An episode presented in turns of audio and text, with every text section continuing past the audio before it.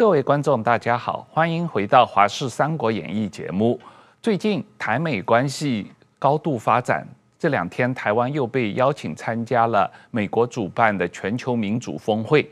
那我们请了前外交官赵怡翔先生来我们的节目，跟大家分享一下台美关系的近况。欢迎收看。呃，那我们先看一段新闻片。美国总统拜登召开的首届全球民主峰会，九号、十号两天以视讯方式登场。全世界有一百一十个国家、公民团体和个人获邀参与，当中包括我们台湾。而代表出席的是我驻美代表肖美琴以及政务委员唐凤。For all the governments and peoples around the world who feel maybe slighted that they have not been invited as a participant, my suggestion is to double down on realizing democracy, so that maybe by the next round we will be sharing the same stage. 民主峰会聚焦在对抗威权主义、打击腐败、维护人权等等议题。中国和俄罗斯没有获邀，并不令人惊讶。但是新加坡、越南和泰国也不在受邀名单上。 美国国务院表示，民主峰会的邀请函不代表华府对伙伴关系的评断。至于很不高兴的中国和俄罗斯，则分别由两国驻美大使秦刚和安托诺夫共同发表文章，指责拜登这是典型的冷战思维。中国国务院还抢在四号发布中国的民主白皮书。指美国自己的民主劣迹斑斑，还对别国的民主指手画脚。美国自诩民主领袖，组织和操弄所谓民主峰会，实为以民主为幌子，对与其社会制度不同、发展模式不同的国家进行打压遏制。拜登政府邀请台湾出席民主峰会，等于肯定台湾的政治发展。然而，台美关系的另一项关键在于经贸。十二月十八号，台湾即将举行公投，四案之一的反莱猪进口案和台美双边贸易的未来息息相关。要如何维系与美国的民主同盟与经贸伙伴密切关系？民众公投不可不慎。赵一翔，谢谢你来参加我们的节目啊。那我们在谈民主峰会之前，先请你回顾一下你在。美国工作的两年半的这个作为外交官的经验啊，你在台湾驻美代表处担任政治组组长啊，两年半，那中间实际上经过了川普政府后期和拜登政府的前期这样一个跨界的时间点，那你对过去三年来台美关系的总体的评价怎么样？就你的观察，处理台美关系的时候，川普政府跟拜登政府有什么显著的差别？这是一个很大的问题，但是我觉得回到台美关系的一个本质，就是说，我觉得台美关系其实我们基于的这个呃共享的一个平台，共享的一个基础是非常扎实的。那这扎实是什么呢？第一个就是民主嘛，民主价值；那第二个也是自由嘛。就是所以，因为我们有这个扎实的基础，所以我想说，我们在台美关系无论是什么样的一个发展，其实理论上都是持续性的，都是可以持续的。但我觉得很多人会有一个误解，就是这个误解是什么呢？是因台美关系这几年变好，是因为美中关系变差。但事实上，这两个是完全不紧扣的，就是可以平行发展，可以平行发展。而且，其实事实上，你去回顾过去这个美中关系的历史，反而是美中关系变差的时候，台美关系也会变差。为什么呢？因为美中关系变差的时候，他们更不希望会有所谓的擦枪走火的机会，更不希望会有意外发生等等。所以，包括就是在小布希时代一开始的时候，或者是后续过去，其实美国对于中国陷入一些紧张情势的时候，反而是他们会希望说，这个台美关系越低调越好。所以我们看到很多的评价是说，哦，我们只是随着这个大趋势，其实这不是事实，这真的不是事实。那为什为什么我觉得这几年我们的发展会特别的快呢？其实基于一件事情，我喜欢说，这个叫战略清晰。那战略清晰，美国有它的战略清晰，我们也有我们的战略清晰。那我们的战略清晰是什么？就是我们对民族价值的维护。今天如果台湾相对对于民族价值没有这么坚持的话，而且如果我们对捍卫我们的民族价值没有这么坚持的话，我想其他国家也很难站出来去相挺台湾的民族。但是换句话说，如果今天台湾，尤其在蔡政府之下，我们所强调的是我们是民主国家，我们所强调的是我们跟民主国家是站在一起的。就是今天，我们不要先不要说选边站这个道理了，但是所谓选边站，其实暗指的就是说台湾到底是属于民主阵营还是属于威权阵营。但我想相对，我觉得这几年我们的选择是蛮清晰的嘛，对不对？我们是跟民族国家站在一起，那因为我们跟民族国家站在一起，也会号召更多民族国家来支持台湾，所以。我们不能完全说台美关系这几年的一个趋势是随着这个大环境而而导致的。其实我觉得更精确的应该是说，这是我们台湾人民做出的选择。我们台湾人民做出强调民主跟世界民主国家站在一起这个选择，导致台美关系有更大的一个发展空间。我我也是觉得这个台湾这几年站在自由民主阵营，这个立场非常清晰啊，那也得到了全世界自由民主。阵营国家的认同啊，那这个呃，刚才我们新闻片里面有提到，美国最近召开了这个世界民主峰会啊，对，台湾代表唐凤和肖大使肖美琴大使也受邀参加。这个就你的了解，这场峰会是呃，美国举办这个峰会的目的是什么？它将来会成为一个每年都举办的活动吗？还是只是一次性的？那他整个是呃邀请什么人参加，不邀请什么人参加的背后的考量是什么？我觉得其实有有民族峰会这个概念，我觉得可以回溯到就是拜登政府跟川普政府的一些差异。其实川普政府，嗯，我们大家都知道，川普本人啊，包括我们看到在 Bolton 的书里面，包括我自己在华府的经验。可能相对他的重视不会是在呃台美议题之上，他重视其实相对过去几十年来都很清晰，就是针对这个要改善美美国的贸易逆差状况，而且也确保说美国不会再陷入其他国家的一些战争。所以我觉得这个是川普的立场。那他立场其实从他当商人，常常在《纽约时报》刊登广告，一直到他当选总统，其实我相对觉得都是蛮一贯的、一贯性的。那所以川普的立场，我觉得啊。嗯有有他的有他的有他立场存在，但是他下面的包括这个 Pompeo 国务卿，包括 O'Brien，包括之前的 Bolton 等等，我想他们对于台湾是呃很有坚持的。那所以啊、呃，我要说的是说，川普本人的立场可能跟他官员对于台湾的立场本身就有一点差异了。那他官员的立场，我觉得相对之下是呃属于这种比较传统共和党派的。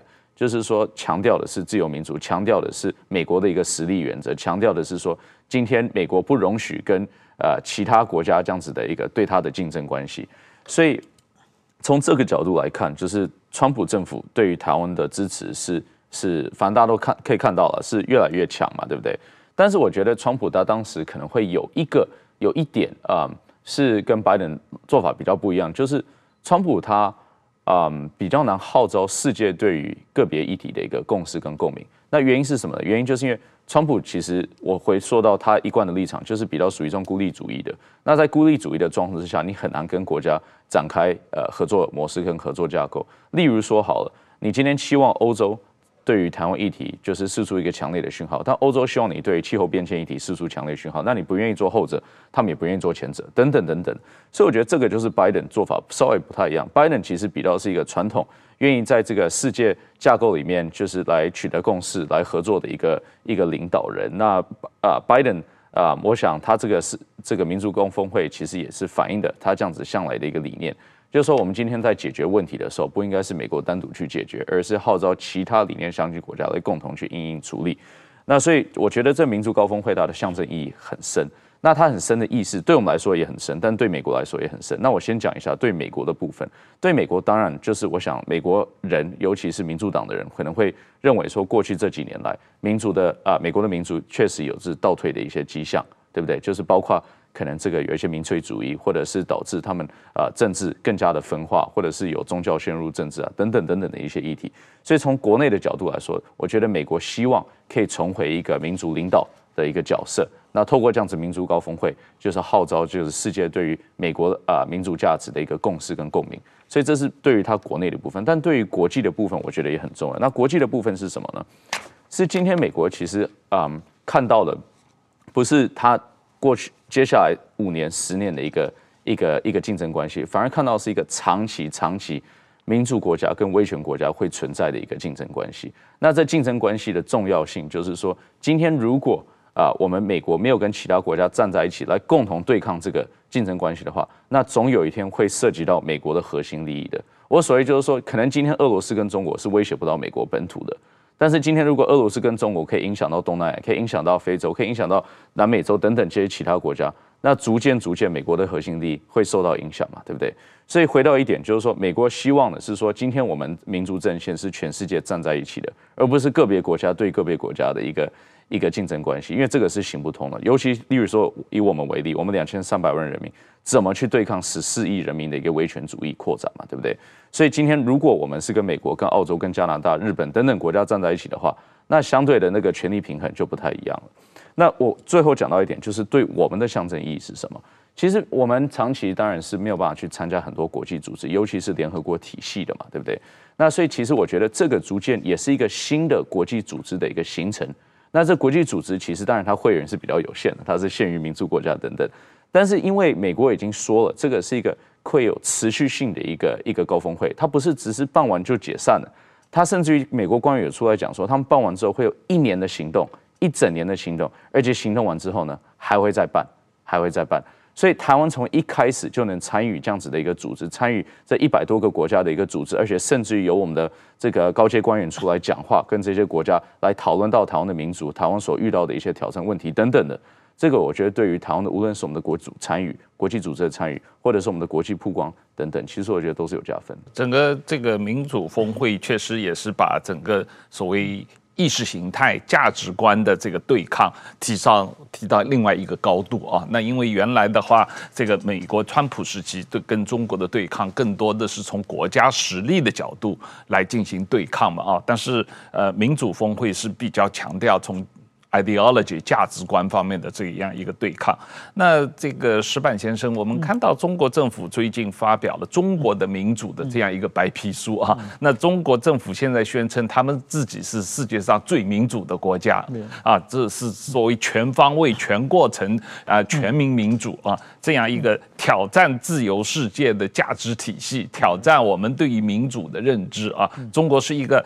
没有选举的民主啊，那么这个呃，相对来说，你对于中国政府的这个对于民主定义的或者认知的挑战怎么看？你觉得台湾应该如何对内深化民主，对外推动国际合作，从价值观的角度来跟这个中国争夺话语权？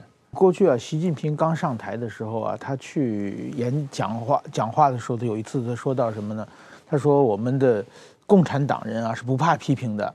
你们批评的越多，我们越高兴。呃，希望大家能够畅所欲言。然后呢，后来我问一些共产党的干部啊，我说这个习近平讲话你怎么想？他们说我们新上海这个总书记挺幽默的，所以说呢，我看到这个中国这个民民主的白皮书呢，发现中国这个幽默越来越幽默了，对不对？现在明明是跟民主完全在开倒车，然后在这种能够写的这么这个白纸黑字写的这这么明白，我觉得确实是根本这个话这本书就没有 没有什么可谈的地方啊。他这个民主这这这套歪理邪说，如果能够解释的话呢，我们整个的世界观，我们全世界都要重新解释了。那么我刚才讲，再讲一下这个中国这个美美国的政策啊，包括民主峰会。其实我个人认为，对民主生峰会我并不是很期待了。我其实我个人是很评价这个川普总统的。我觉得就是说，川普总统和拜登总统呢两个人呢，一个是呢。英雄创造了时代，一个是时代创造英雄嘛。所以说，川普整个把中国的这种画皮揭破了，然后美国就是多少年尼克森以来对中国的这种呃绥靖路线，这种让中国发展的整个全世界，包括美国，包括日本，全世界的民主国家，其实都在放纵中国，容忍中国，认为中国呃有。一旦中国经济发展起来，就会民主化这么一个幻想之中，大家都活在这个幻想之中，然后实际上是越来越事与愿违了。这个时候呢，川普一个人就把整个的方向改变过来。然后让大家认清了中国的这种呃真面目了。当然，当然说也也有习近平的配合了。习近平他配合的也很好，所以说总加速师 一下子就看清楚了嘛。看清楚以后呢，拜登呢，其实他是一个传统的政治人物了。就是说，我们并不是今天才认识拜登嘛。拜登在美国的这个参议院里面主导外交已经那么多年了，他的外交的路数，他的想法，我们都可以看得清楚。但是现在呢，因为已经形成了新的时代。所以说呢，拜登很多事情都不得不做，是被时代逼着不得不做的事情，包括这次呃，就是说外交抵制北京奥运会等等这些事情，是有的时候是这个箭在弦上不得不发的问题了。那关于这个民主峰会这样呢，我个人感觉，我认为这美国的传统的政治人物啊。他们就是说，我觉得我觉得川普为什么蛮了不起的？因为川普他善于解决问题啊，就包括北韩的问题啊、难民的问题啊，就是各方面他就直接自己跳过去。要这个北韩的，比如说这个呃核开发问题的话，那么多年一直解决不了的话，他见了金正恩见三次的话，基本上就把这个问题可以说解解决了嘛，基本上。那么所以说呢，他解决问题，但是说呢，过去的传统人物呢，他更喜欢呢，就是。建搭搭建一个解决问题的平台，比如说什么六方会、伊朗核问题的六方会谈啊，什么北韩问题的核方六方会谈啊，然后搭个平台，让大家不停的来开会，然后呢，开会多少年以后，这问题还是解决不了。这种事情，因为我见过太多个，当我当记者，不停的这个六就是。朝核问题的六方会谈，我采访了大家大概十年嘛，写了无数稿子，根本就是完全是没有进展的。好像有进展，但是你仔细你退一步看是没有进展的。那么这一次这个民主峰会到底能解决什么问题呢？这一百一十个国家来参加的话，其实这么短短的时间能解决的问题不多，因为大家众口难调嘛。这个时候，呃，也许是一场表态了。而且在这个参加民主峰会的国家之中呢，有很多其实就是中国的小伙伴嘛。虽然有一些没有叫来嘛，就是这个这个到底它能够发挥哪些作用？这一点呢，按照如果按照传统的历史价值观来判断呢，我觉得，呃，当然说有没有好处，有没有？当然有好处，当然是往往前走的嘛。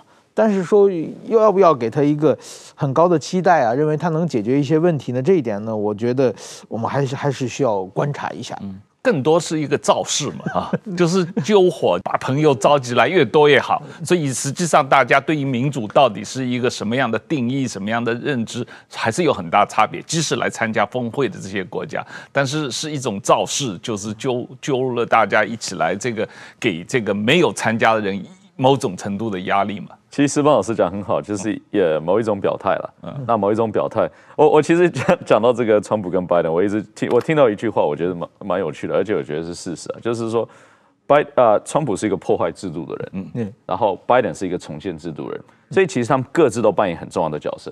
因为你制度破坏了之后，我所谓制度就是你对于中国的整个过去框架破坏了之后，你也需要重建。那你重建重建的时候跟破坏。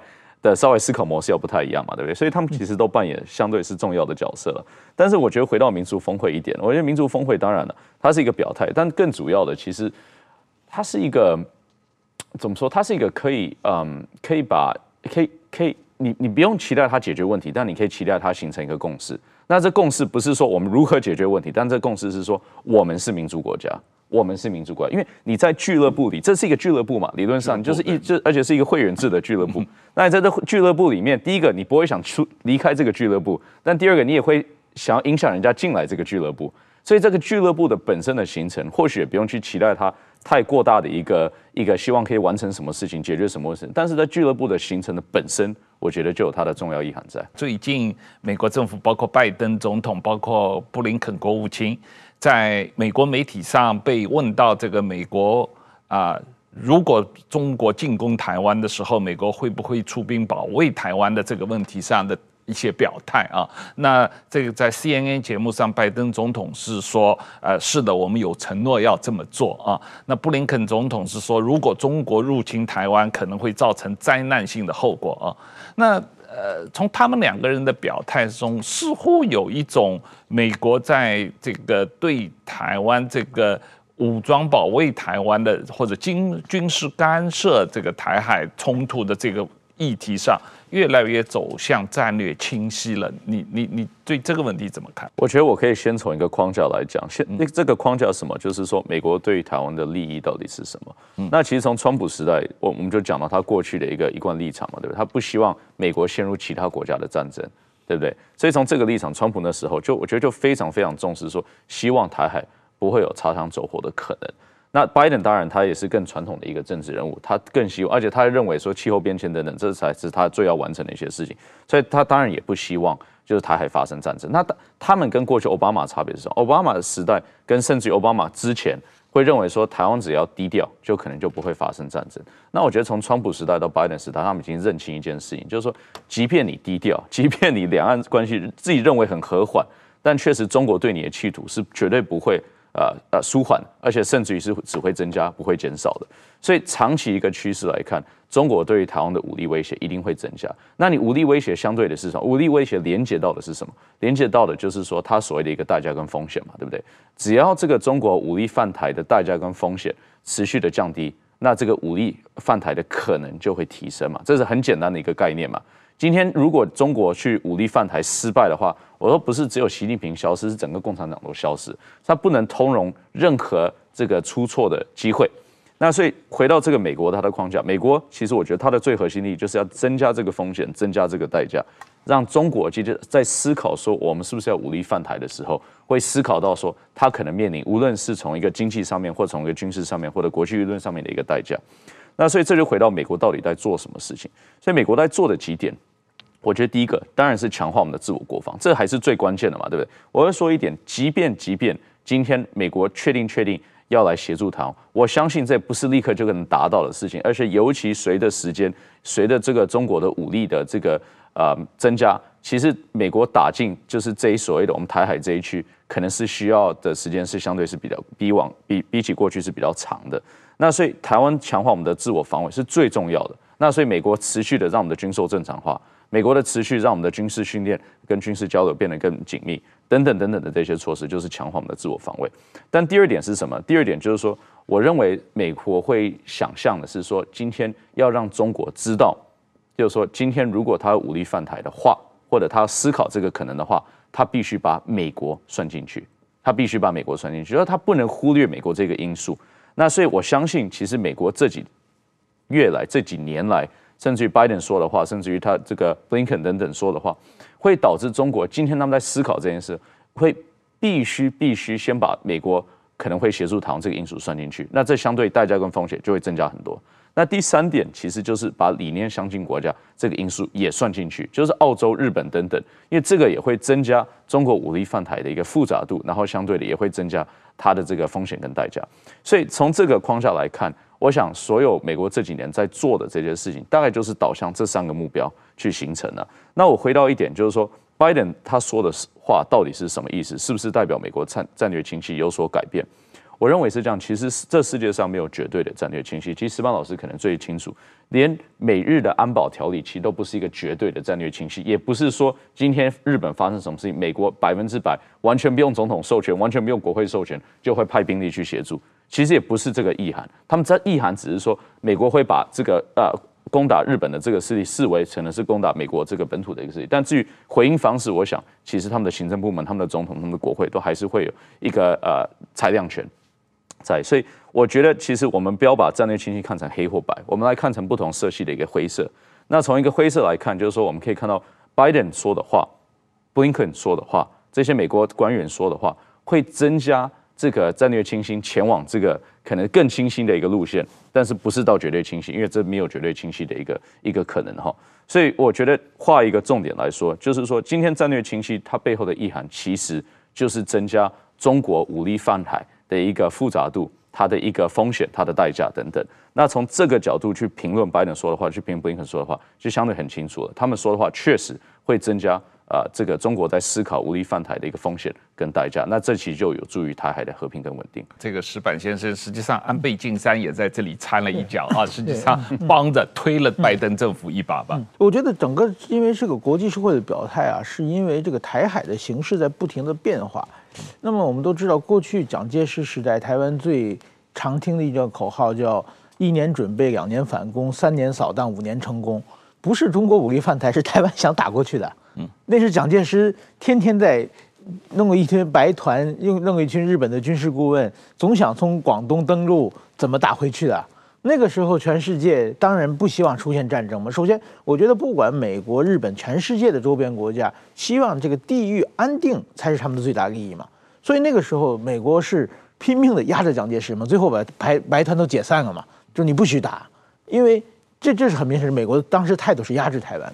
那么后来呢？变成美国，其实九十年代的比较常说的这个所谓的美国的战略模糊，重点在哪里呢？它是当时台湾刚刚民主化，刚刚推翻战来外来政权以后呢，台湾自己的某种意义上追求民主、追求自己当家作主的声音非常高高昂。这个时候呢，如果美国不有所压制的话，真的有可能就台湾独立了嘛？台湾就真想自己出头天嘛？这这个时候呢，美国就是双方一他的战略模糊，一个是呢，告诉你中国你不要打，所以我模糊嘛。你要打的话，我可能介入哎。然后你同时告诉台湾独立势力说，你们不要独立，你们独立我可能不管你啊。这其实美国是双方牵制，它的美国最大利益还是台海的维持现状。对。那么台湾呢，现在经过二十多年的民主化之后呢，台湾人自己已经完全当家做主了，除了国名没有改变之后，基本上已经变成一个独立自主的国家了。那么现在在台湾国内追求台湾独立的声音，其实越来越小的。大家要知道，我明天把国名改了的话，全世界不承认我，我还是没有用，还是自己跟自己玩嘛。所以这个时候，对不改不改国名是已经没有很大的意义了。但如果说我改一个国名，明天全世界全承认我们是台湾共和国，这这个有可能，大家还有这种动力很强。在某种意义上，这改名不改名都都是一样的状况的时候呢，这改名动力比较弱。特别是蔡英文总统上台之后呢，其实呢。他就把中华民国重新拿回去了嘛？这个王浩王浩大哥是最熟悉的，写了多少本这 这方面的书嘛？把中华民国的论述重新拿过去以后呢，这种时候呢，现在全世界都知道台湾不台独了。现在台湾的台台独的声，包括民进党内，我们已经好几年没有听到民进党的公职人员把台独两个字放在这挂在口上了嘛？这种时候呢，所以美国和日本某种意义上放心了嘛？就是说台湾不独立了。台湾不会单方面破坏现状了，这个时候呢，反而中国破坏现状的可能性越来越高嘛。因为习近平天天的穷兵黩武，天天的想中华民族的伟大复兴。他讲中华民族的伟大复兴，当然，如果变成一个社会，他所谓的什么社会主义强国的意义，当然有收复失地的意思了。你自己说，我变成社会主义强国了，我们的失地，我们自己的划的领土还没有完整的话，怎么能称为强国呢？所以，他整个习近平的国家的他这套论述之中，当然要把解放台湾、收复台湾变成他自己的执政的一个概念嘛。所以说，台湾自台湾改变现状的可能性，从越来越低到基本上没有。现在全世界对台湾很放心，不管说美国怎么说支持台湾，台湾不会有所动作。那相反的话，如果说美国不表示支持台湾的话，中国就不停地膨胀，中国真可能打过来，真可能发生战略误判。所以说，过去呢不表态是符合美国的，就战略模糊是符符合国家美国的国家利益。那现在呢，战略清晰是符合美国的国家利益。那所以说，过去呢模糊是真模糊，确实大家都在猜。但是今天呢，大家都知道美国一定干涉，只是有的时候要给中国一点面子，所以说呢，说话稍微含蓄一点。但是说今天的，如果说两岸发生呃这个武力冲突的话。美国是不可能不干涉的，就是美国的美国是民主国家，它是靠民意推着走的嘛。现在美国的国会这这几年的有台法案基本上都是全票通过，美国的舆论调查基本上就是百分之八十九十是支持台湾的。这种时候，不管是谁当总统，一定会被被民意推着走，一定会干一干涉的。所以说，我觉得现在已经就是是美国的战略模糊已经是上一个时代的事情了。现在就是战略清晰，有的时候美国不是把话说的那么明白而已，而且。某种意义上，刚才提到安倍晋三前首相也在帮忙推一把啊。这个日日日本也很，日本其实日本是没有本钱做战略清晰的。日本的有那个和平宪法，把手脚都绑着呢，然后还说我想参与，已经变成一某种意识笑话的意思嘛。日本根本不可能参与。但是说日本，他为什么说就是前不久那个麻生首相也在说嘛？他说这个如果台湾有事，可能动用日美安保嘛。对，前几天安倍首相在台湾讲话也说，台湾有事就是日本有事，日本有事就是日美安保有事，把美国也算进来了。对呀，所以说他这讲话什么意思呢？他就是说，其实就是告诉中国，你不要轻举妄动，绝对不是说日本想介入海台湾海峡，而是想通过发言牵制习近平，不让习近平呃有错误的战发生战略误判。我觉得这个呢，现在不管是日本、美国这个。大家的发言其实目的都是一个，都是在警告中国而已。其目的呢，就是让为了台海和平。而且你不要忘记还有澳洲啊，对，对不对？澳洲过去几年来有可能做这样的表态吗？不可能嘛。当然，当然，因为美国在背后，美国在前面也在后面，对，在前面带着他走，但是也后面推着他走。对。但是我觉得最主要的就是说，这些国家其实。呃，过去可能都没办法做出这样的表态，为什么呢？因为美国的立场相对还没那么清晰。那现在美国立场越来越清晰的状况之下，我觉得也会促使其他国家相对他们的立场，本来可能自己默默在想，但是现在也敢去说了。最近习近平跟拜登的呃视频会议里面有提到了这个中国政府是有耐心的，我们还是要希望通过和平解决台湾问题的这个说法啊。那有耐心，那中国政府已经有耐心七十年了啊，那还可以继续有耐心 七十年下去啊？那到底有多久的耐心，我们也拭目以待。不，我们来谈谈台湾本地的情况，就是台湾最近呃关于。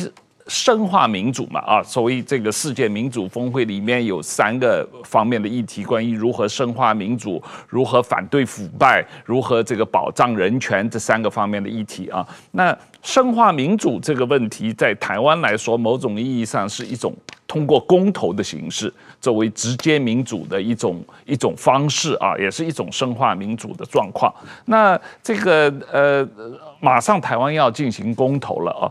这个民进党执政党认为，这个公投不是政党之争，它关系到国家的未来发展，对台湾有长远的影响啊。但是，呃，反对党呃国民党主席朱立伦说，这个公投是对民进党的不信任投票，是一个倒戈的投票啊。所以，这个国民党认为公投是一个政治斗争的这个工具，那民进党认为公投是一个呃。这个表达对国家前途的一个看法的一个一个一个一个争议啊啊，就事论事的一个看法。那你对国民党主席朱立伦的立场怎么看？你你怎么看国民党对于这个公投定义这个这个说法？我老说，我不太了解朱立伦的立场。那我不太了解的原因，是因为他既然说出这种话，我觉得是第一个违背我们的民主价值，第二个违背我们的公投价值。那为什么会这样说呢？就是说今天其实如果要对于民进党投下。这个不信任投票的话，其实有两个机会嘛。第一个是这个明年这个呃地方选举的时候，那第二个是当然在国家选举二零二四年的时候，你随时都可以投下。呃，就是在这选举当中一个不信任的投票哈，但是今天如果你是用公投议题，如果你可以先假设公投议题对国家未来是没有任何影响的，只是对政党有影响，只是倒戈的话，那你或许还说得过去。但你今天不能假设你这四个公投议题不会影响我们的国家的前途，因为这就不是客观的事实嘛。所以我其实在讲公投的时候，我都希望回到一个客观的立场去思考这件事情。我从来不会讲说你公投这个一定要投正方，一定要投反方，但我希望的是说，包括在看的观众。可以思考，就是说各种的资讯来源是不是公正，是不是透明，而且是不是客观。那从这个资料跟资讯来源当中再去分辨，说什么是符合我们国家利益的最佳决定。哈，那我其实讲到啊、我觉得美猪公投是我当然因为过去在美国有有有所涉及到的一个议题，我觉得我讲这个是最最最顺的了，而且也也是大家也知道，我因为涉入其中，可能讲的也相对是比较据实的。那其实美猪公投的意义，我觉得是这样，就是说。今天我们英文有一个片语叫 moving the goalpost，那 goalpost 就是门柱嘛，对不对？那 goalpost 的意思，moving shifting the goalpost 或 moving the goalpost，它的意思是什么呢？就是你在中途改变标准。那中途改变标准，大家对大家都很不公平嘛，对不对？对于敌对也不公平，对你自己的不公平等等。但是确实，我们国民党所看到的就是针对来住议题，它一直在 moving the goalpost。那 moving goalpost，我所谓为什么跟来住议题有关呢？因为我们先回过头来去看到几个月前国民党首先说的是什么事情。第一个是这个是毒猪嘛，对不对？那毒猪之后，反正全部是实案证实出这个其实是很安全的，而且是经过这个国际标准等等。好，第二个议题是什么？第二个议题是美国更不在意。反正你就投下赞成就对，不会有影响，不会影响台美关系，不会影响台美关经贸。好，那一连串就是美方的这个呃，就是这个资深的一些学者代表，这有相对很高代表性的一些美方人士已经出来讲说，第一个这个绝对会影响台美关系，而且对不起，第二个它不只是影响经贸方面，可能会溢到这个政治的部分哈。所以那好，那你怎么办？那你第二个说辞也过不了，所以你就继续 move shift the goalpost，好，shift 到第三点，说哎，你美方跟我没有。资格来评论我们这件事情，这是我们国内议题，对不对？但是当他不要忘记，美猪一体是双边贸易的事情。你当讨论双边贸易的时候，难道对方没有任何发语权吗？我回过头来讲一句：中国禁止我们的莲雾、禁止我们的农产品进去的时候，难道人家可以要求说我们台湾不能有发语权吗？这不符合逻辑嘛，对不对？包括你国民党自己曾经也出来就是讲过说，啊，你中国这样做是非科学的，把政治化的。呀，把一个农业问题政治化等等等等，你都出来批评了嘛的，代表说对方当然有发言权了。所以这发言权过了之后，好，他最后最后他们出来最后一句就是 move，在最后一个 move the goalpost 说，哎，你现在在恐吓人民，恐吓人民。但是如果说事实是恐吓人民的话，那我想那就这世界上没有是非了，因为你没有办法去说出事实嘛。那所以这回过头来就是一圈来，就是说这个公投议题到底是不是符合我们国家利益，对不对？你从一个无论从一个食安问题，无论从一个国际贸易的问题，无论从一个台美关系的一个问题来说，去分析这一整件事情，你会觉得说这件事情第一个对我们社会几乎是没有代价。为什么没有代价呢？因为好，先不论它是安全，它确实安全，但是消费者有选择权嘛，对不对？有选择权，你如果不想吃，你就不要去买就好了，对不对？所以其实相对我们社会代价是是是没有这个所谓的代价在。但是第二点，我觉得就是说，今天既然这个是一个嗯。啊、如果他不通过是一个没有代价，但如果他通过是有代价的选择，而且他代价选择是攸关到台湾一个呃国际关系跟国际合作的状况之下，那你到底要做出什么决定才是明智的一个决定呢？那我其实讲到最后一点就是 Sheriff，Sheriff，我嗯前几天其实有跟他进行一个视讯会议，那其实他是从一个国家安全的角度去分析这件事，我就觉得他个人分析得很好。他 Sherif 是之前国防部主管整个印太安全的这个助理部长哈，他就讲到。我觉得是说，台湾今天从一个战略安全的角度去思考这个公投议题，我们大家真的不能把公投议题当做当做是一个单一的一个国内议题，其他攸关的很多。它攸关的是什么？攸关说，今天我们台湾面临中国的庞大威胁跟庞大压力的时候，我们其实。更应该要增加我们跟其他国家的一个连接，对不对？从一个政治方面的一个连接，那更应该强化台美关系。我们刚才讨论到台美关系对于台湾的安全是有多么多么重要的。好，这是第一个。但第二个，我觉得他的角度也非常特别，就是说，今天我们台湾的一个价值就是我们的经济价值，对不对？我们在我们在产业链上面，我们在。整体，我们在这个高科技产业链等等扮演了一个非常重要的角色。那这个角色是透过什么来彰显的？透过贸易来彰显的。所以今天，如果我们台湾去忽略我们的贸易，认为我们的贸易不重要，认为我们的贸易可以被我们国内的一些民粹声量带着走的话，那相对我们台湾在世界的价值，在区域的价值就会变得更薄弱一点。所以我觉得 Sherif 他当然是从一个安全角度去思考这件事情，但我觉得他的思考点也很值得我们大家参考。就是，我们今天讨论公投议题，我们千千万万不要陷入国民党的一个思考模式。就是说，这个反正是一个政党斗争，这个就是投下去就是反对民进党，反对苏贞昌。对不起，这件事情如果投下去的话，是反对台湾，反对台湾的未来。这件事情完全是为了反对台湾，把台湾从一个这个跟国际进一步融合，跟欧美自由阵线更进一步融合拉开来，把台湾绑到中国的那个经济体系里面去啊。那你最近呃，不光呃跟谢瑞福有过一个呃。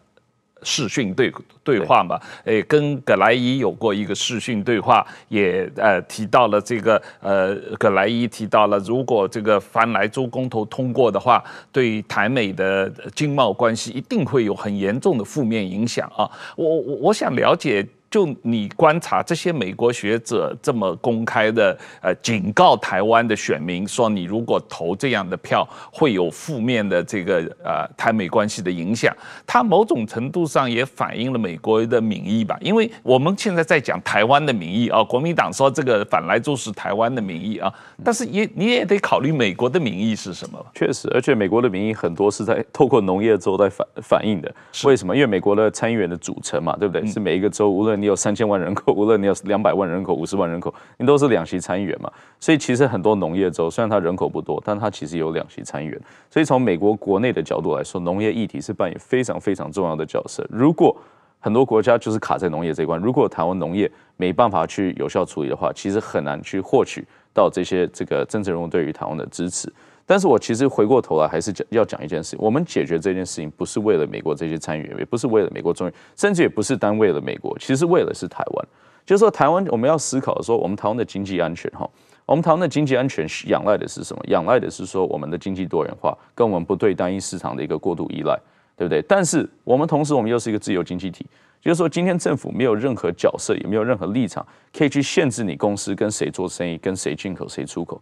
这是不可行的嘛，对不对？但是你政府能做的就是创造诱因，对不对？如果你跟其他国家、中国以外的国家，我们可能无论是跟这个国家有谈到一些关税上，或者是从法规上等等的一些诱因，来导致这些国家重新思考它的全球市场布局嘛。所以这个才是创造我们经济多元化跟创造我们经济安全的条件。但是如果我们要进行这件事情的话，当然要进行谈判嘛。那谈判，其他国家会看的是什么？我觉得日本会看的，跟美国看的，跟其他国家看的都一样。第一个就是你的贸易诚信嘛，你说到的事情到底能不能做到？所以台湾其实贸易诚信已经三度归零了嘛，就是这个马英九时代已经两度承诺会有美牛方面，不是来基隆，那时候那时候是那个 BSE 那狂牛症的一个开放，然后后来嗯。因为被立法院，包括第二次是被丁守中委员去推翻，所以这个两度已经贸易的诚诚信上面已经挂零了。那如果有三度的话，我相信不是只有美国会看，其他国家都会看，说台湾是一个不可信赖的一个贸易伙伴。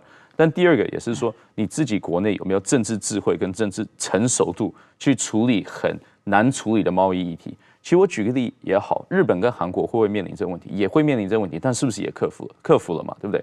日本的农业问题才难处理的。日本的农业，然后说这个美国的这个呃，在在政治上农业扮演很大的影响力，其实日本更是嘛，对不对？所以他们其实国内上也很难处理这些问题，但逐渐都去克服了。但台湾如果我们没有政治智慧，没有政治成熟度，去为了我们的国家大大局，为了我们的国家利益去克服这些问题的话，那我想其他国家也会认为说，那其实台湾可能也没有那么认真啊。其实说实在，也不用再浪费这么多时间在台湾之上了。所以。我我觉得讲到莱猪的问题，我我就一直在想一点啊，就是说我们台湾外交已经这么困难，说实在，我们国际贸易已经这么困难，我们其实 WTO 之后，我相信这个大家可以看到，我们其实签署的 FTA 国家都相相对是很小的经济体，对我们的厂商是没有什么诱因的。就是当一个国家要思考说我要投资中国的话，他不会觉得纽西兰是一个很大的诱因，纽西兰很重要，大家不会觉得纽西兰是一个 alternative，一个很大的一个取代选择。所以今天台湾我们的外交、我们的国际经贸已经这么这么困难了。我们却拿石头去砸自己的脚，大家可能会觉得很不值得啊。石柏先生，你怎么看？这个国民党 实际上就是拿着石头来砸台湾的脚。对对，我觉得很奇怪，就日本当年这个反对美猪的时候，也是非常激烈的有抗争运动。大家都知道，这都是猪农为主的啦，因为美猪便宜嘛，会冲击自己，会影响自己的收入嘛。那韩国也是一样。那么欧盟反对美猪的也都是农猪农嘛。台湾很奇怪的现象的话，台湾猪农集中在屏东嘉义嘛，对，基本没有看到猪农说话，是都跟猪农一点关系也没有的 一群人在国民党在闹，我觉得这很奇怪，因为台湾猪农对台湾猪农和美猪跟跟他没有威胁嘛，是基本上不会影响他们的收入嘛，对，所以说这个就是我觉得这是一个台湾很奇葩的现象。另外一个呢，就是说我过去也多次提过，现在如果说台湾。公投下去不是讨论开放不开放市场的，而是已经开放市场要不要关上的问题。要不开放的市场再关上，这属于贸经济制裁嘛？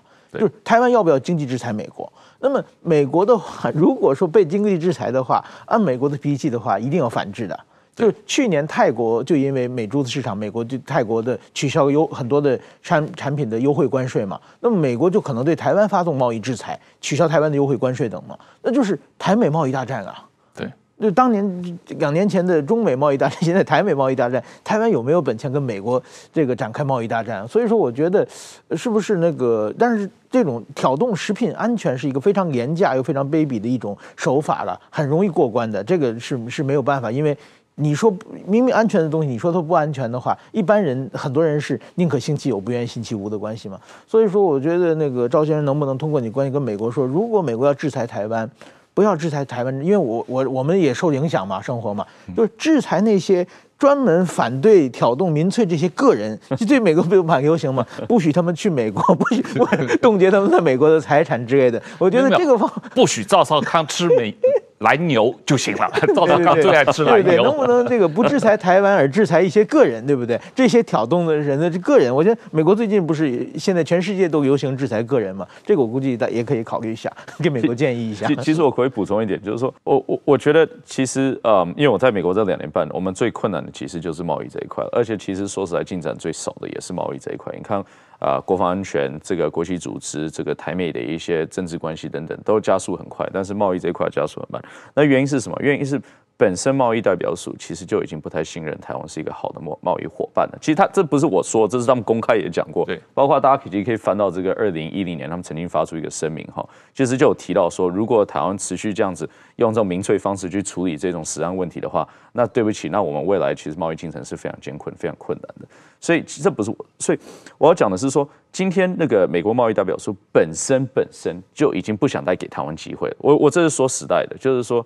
我没有办法代代表美方发言，所以大家就视为我现在是一个之前在美国待过的一个人啊、但是至少也跟他们互动过的一个人的观察跟分析哈。他们其实已经认为啊、不想太给台湾机会，但是勉勉强，因为蔡总统就是做出一个政治上比较艰困的一个决定，所以他勉勉强强就是再给台湾再次一个机会。那这机会什么？就是重启 TIFA 对话嘛，对不对？TIFA 对话就是双方的最直接的一个贸易对话，所以我们已经重启了。然后再加上我们再加码有这个新成立的这个经济伙伴繁荣对话，就 EPPD，讨论经济政策的一些连接，包括产业链的连接。所以他好，最后给你一个机会。那你最后这个机会，如果我们再搞砸的话，我真的真的很难想象会有再来的机会。那大家也可以思考说，好。我们为了我们的食安，我们就是不要跟美国有任何未来的贸易谈判。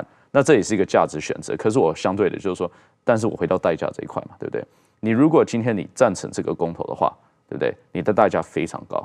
但是你今天反对这个公投的话，你相对代价是非常低的。这个问题确实是这样啊。刚才我们谈到了这个呃台湾的猪肉市场，实际上啊、台湾本地猪肉占整个市场份额百分之九十三啊，美国猪肉不到百分之一，而且不管是有来记和没来记，价格都是一样的，并没有竞争力。所以台湾猪农这一次都完全没有起来造反，某种意义上，台湾猪农也也也也都在帮民进党反对这个公投嘛啊，实际上这个在跟日本和韩国比起来是很特别的一种现象嘛啊，这个国民党这一次非常明显的这个找抓了这个莱猪问题在。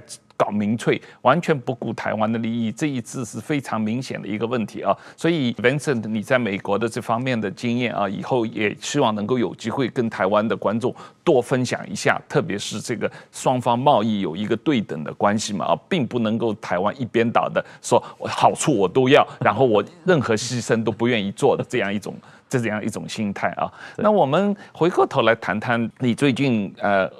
特别辞职回台湾，呃，宣布想要参选这个大安文山区的市议员的问题啊。对，这个呃，你为什么要放弃外交工作？因为我们一开始呃还没有录影的时候，我们就问这个问题啊。这个呃，你在美国工作了两年半，本来这个好像前途大好，这个呃事业也蒸蒸日上啊，怎么突然之间转换跑道，要回台北这个来选大安文山区市议员呢？我觉得每一个人参与政治都有一个初衷啊。然后我至少我参与政治是二零一三年开始，我那之前是记者嘛，然后后来去当兵，去读完硕士，然后回到台湾。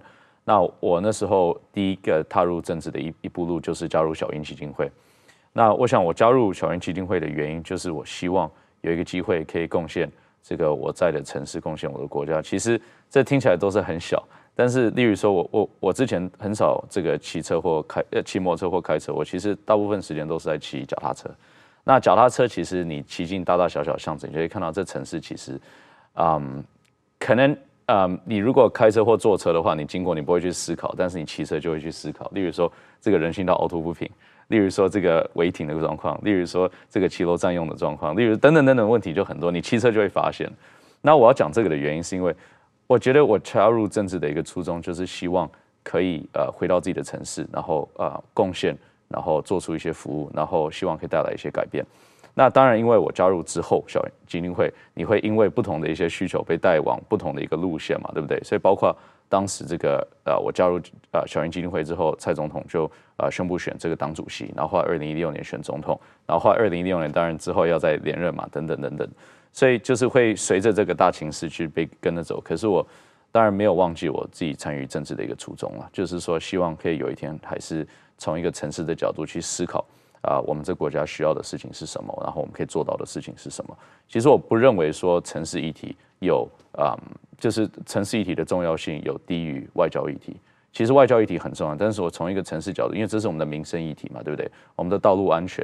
对对？我们是不是可以促进这个都市的更新？我们的教育问题等等，其实这些问题也是攸关台湾未来发展的，不是只有外交这么重要。其实这些议题也非常重要，所以我觉得也我也，但我也很庆幸我有过去这个过程，因为我觉得过去这个过程，这个十年八嗯八八年在这个呃总统旁边，其实对我来说是一个很大的一个学习路程。那这个学习路程让我看到的事情、接触到的事情、听到的事情，其实会让我的视野变得更广阔一点。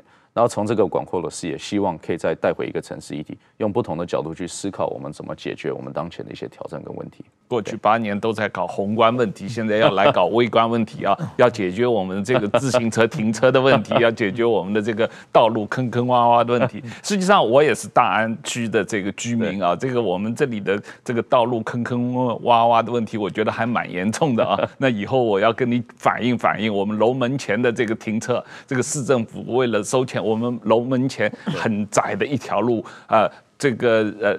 实际上是双向啊，可是它又允许这个停停停停车，要为了停车可以收费又停车，所以实际上我们这个每次这个双向的车开进来的话，一边就得往后退。不能够真的开过去啊！那这很明显就应该变这个单向道的。是啊，是啊，所以就是很大的问题。那呃，我我们以后可以再仔细的谈一谈这个 对交通问题。可我我可以补充一点，就是说，其实宏观问题跟我们所看到这些细微的这个市政议题是可以有连接。那我所谓连接是什么呢？就是说，我们如果每一天去思考，从一个非常细微的角度说啊，这个路凹凸不平，这个道路设计怎么样怎么样。你会永远没有办法去处理大局，但是你从思考大局可以去处理这些小问题。就是我们从一个都市整体的网络的一个道路设计该怎么去做，我们的人行道设计该怎么弄，我们的红绿灯该怎么弄，那你再去思考说用这样子的宏观方式去改善我们所在地看到的一些比较细细微一些小的问题等等。大安文山区啊，这个呃人口老化严重嘛啊，最近这个全台湾大概少数的区域是人口是在。外移的，对，所以实际上房价在往下跌啊。那这个人口流失，你对这个问题怎么看？我们这个呃，即使最近这个人口流失了，房价有所下跌，但是房价还是很高。那你觉得怎么样能够吸引年轻人来大安文山区生活、来创业？这个？这个问题你怎么？其实这问题很广，我知道我们时间有限，我就比较简单的提到一点，就是说，确实当然文山人口都在流失当中，而且今年流失的特别严重哈，好像都已经快到一万个人了，各各各个行政区哈。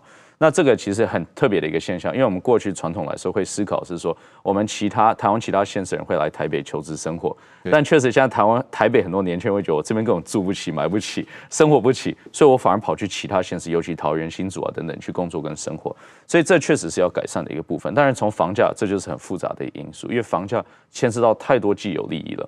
但是房价只是简单一点，就是说，我们今天其实思考房价的时候，房价你也没有办法跌得太快，因为我们的经济上面其实很难去承受。但你要确保要住得起房子的人，要租得起房子的人可以租得到、买得到。所以你其实要思考的是说，我们不只是就是一个从一个整体的房价的处理来说，我们要思考当然是社会住宅，我们要思考的是其他的模式，让人家可以取得有尊严的一些住宅。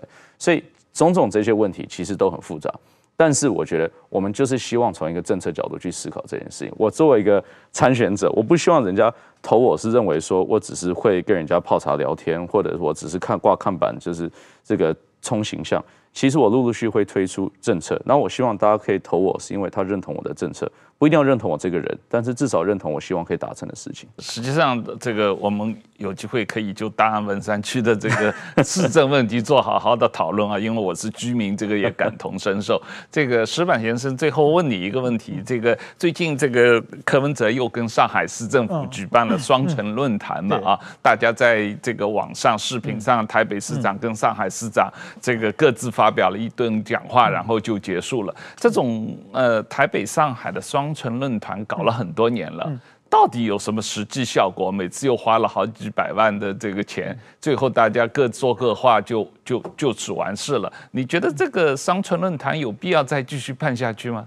我觉得各说各话应该还没有达到吧，就是光看中国说话，然后台湾这方非常小心，不要刺激中国的这种模式了。其实我对于现在日本正在热炒这个林方正外相要不要访问中国，这个我的立场也是一样的。虽然我们产经新闻基本上的主要都是反对的，但是我认为中日两国之间就是不见面，见面毕竟是好事嘛。就是说，我认为是应该见，但问题不是见不见，而是见面谈什么的问题了。如果见面的话，你完全是按照按照对方的想法，你来配合的方法，那这种见面也是。完全没有意义的。那么双城共谈，其实在两岸是完全是基本没现在没有沟通平台的情况之下，如果留这么一个平台，双方真能把自己想说的说法说出来，我认为这是有加分的，是好事情。但是现在这种运营方式确实是没有什么意义。对，现在好像柯文哲要讲什么，他的稿子要被对方审查，可是对方讲什么，柯文哲不能审查。对对。所以这个是一边倒的论坛。我从外交上从来没看过这种对话模式啊。那我只对不起补充一句，双城论坛，我其实认为更迫切、更有需要的双城论坛，是我们台北跟新北市好好坐下来。其实这才是对我们生活有帮助的一个双城论坛。而我们去跑到上海去，上海跟台北，你说我们能要跟上海取经什么？上海跟我们取经什么？其实这是有限的嘛，对不对？所以。反而我认为说，我们台北跟新北市长应该定期坐下来，好好去思考，无论从一个交通网络到一个都市更新到都市规划，怎么来发展啊？要、呃、有一个更紧密的一个发展，我觉得这才更重要。是我这个呃，刚才讲到这个双城论坛的这个对话方式，我我想到了最早这个呃基辛格去北京跟这个周恩来谈判《上海公报》哦，这里面这个方式，实际上中国共产党跟人谈判到现在。都是用同样的方式，就是《上海公报》里面中国政府讲的这个他的立场，对台湾问题的立场，都是中国政府讲想讲什么就讲什么。但是美国政府对台湾问题的立场，每一个字都是周恩来跟基辛格仔细讨论的结果。也就是说，你美国政府要讲什么，中国政府要审查。但是中国政府要讲什么，美国政府不能审查。上海公报就是这么达成的啊。所以实际上，所谓商村论坛，你跟中国政府打交道，讲什么，双方发表意见，这个最后这个发表公报。都是这样一个模式啊，这个模式一定要打破，不能够什么你想讲什么，中国政府想讲什么可以，但是我们想讲什么不可以，一定要经过他同意，这是问题的关键。过去大家通融中国，但我想随着中国的人权迫害、对区域情势的一些升温等等，我觉得世界越来越不愿意通融中国这些恶霸行为了。是是这样。好，那今天就时间到这里，谢谢大家。